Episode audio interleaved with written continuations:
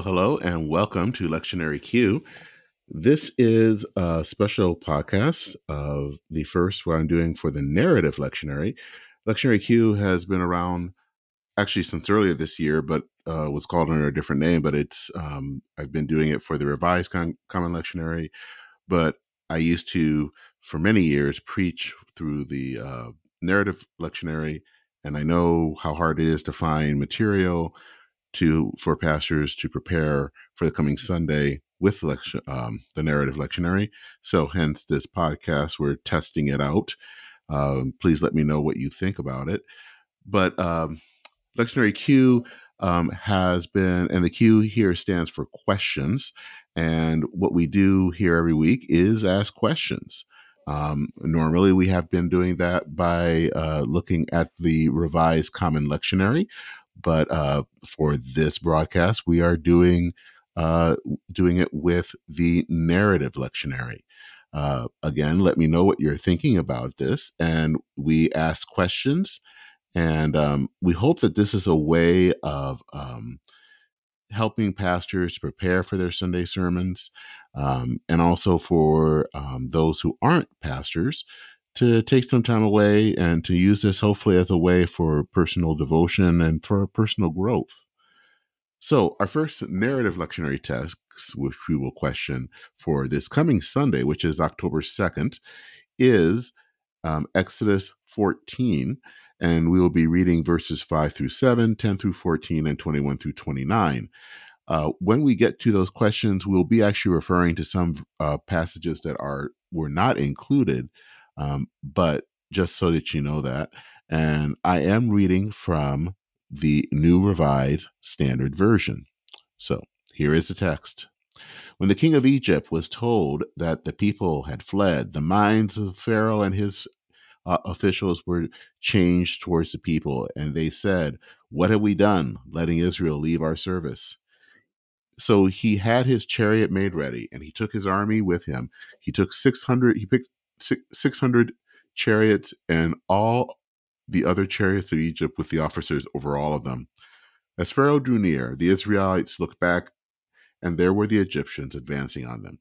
In great fear, the Israelites cried out to the Lord. They said to Moses, What is it that there were no graves in Egypt that you could have taken us away to, to, to die in the wilderness? What have you done to us, bringing us out of Egypt? Is this not the very thing we told you in Egypt? Let us alone and let us serve the Egyptians? For it would have been better for us to serve the Egyptians than to die in the wilderness. But Moses said to the people, Do not be afraid, stand firm, and see the deliverance that the Lord shall accomplish will accomplish for you today. For the Egyptians whom you see today, you shall never see again. The Lord will fight for you, and you only have to keep still. Then Moses stretched out his hand over the sea. The Lord drove the sea back by a strong east wind all night and turned the sea into dry land, and the waters were divided. The Israelites went into the sea on the dry ground, the waters forming a wall for them on their right and on their left.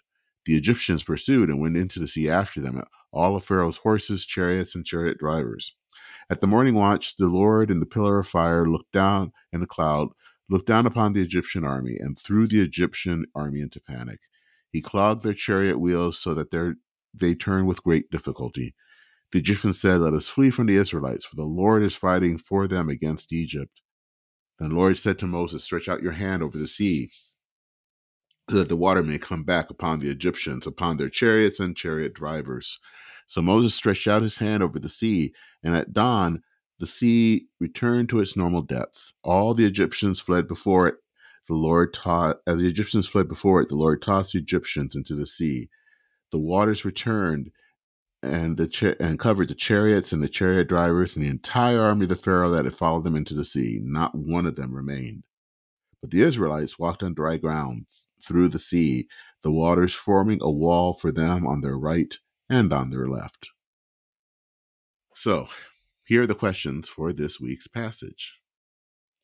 Why did Pharaoh pursue the Israelites after permitting them to leave? What changed the mind of Pharaoh as well as his leaders?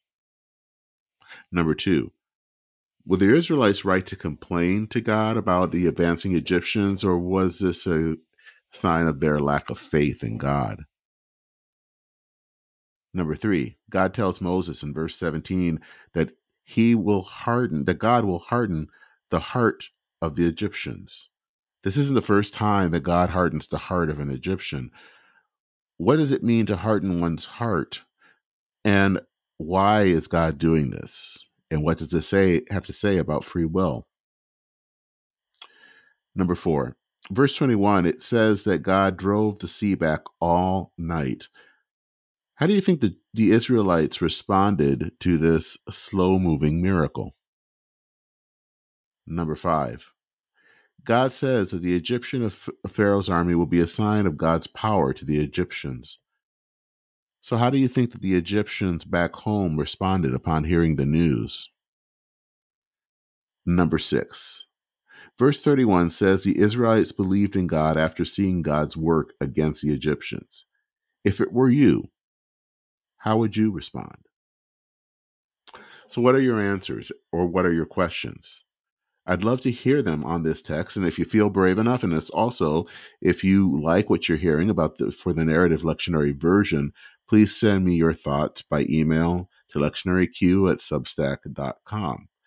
Also, back in the day, a few years ago, I also would create these worksheets for people um, who were doing Bible studies that was for way of doing um, either group studies or uh, for pastors and I've included those in the show notes. So uh, do look for those links. Um, they are available, and I hope that they have helped for you. The one that I included for today is was written back in 2018, but it's still good. It's it's based on today's text, and I hope that it will be of some help for you.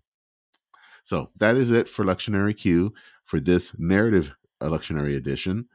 And I also want to uh, extend a welcome or uh, invite that if you live in the Twin Cities of Minneapolis and St. Paul, um, I um, would like to invite you to come and worship with us at First Christian. We worship at uh, Roseville Lutheran Church at 11 a.m. And you can get directions by going to our website at fccsaintpaul.org. And I will also put those in the show notes. So I pray that these questions will open um, the scripture to you, allow you to connect, to better connect with God, and also to share the good news of Jesus Christ. This is Dennis Sanders. I'm your host for this podcast. Take care, Godspeed, and I will see you very soon.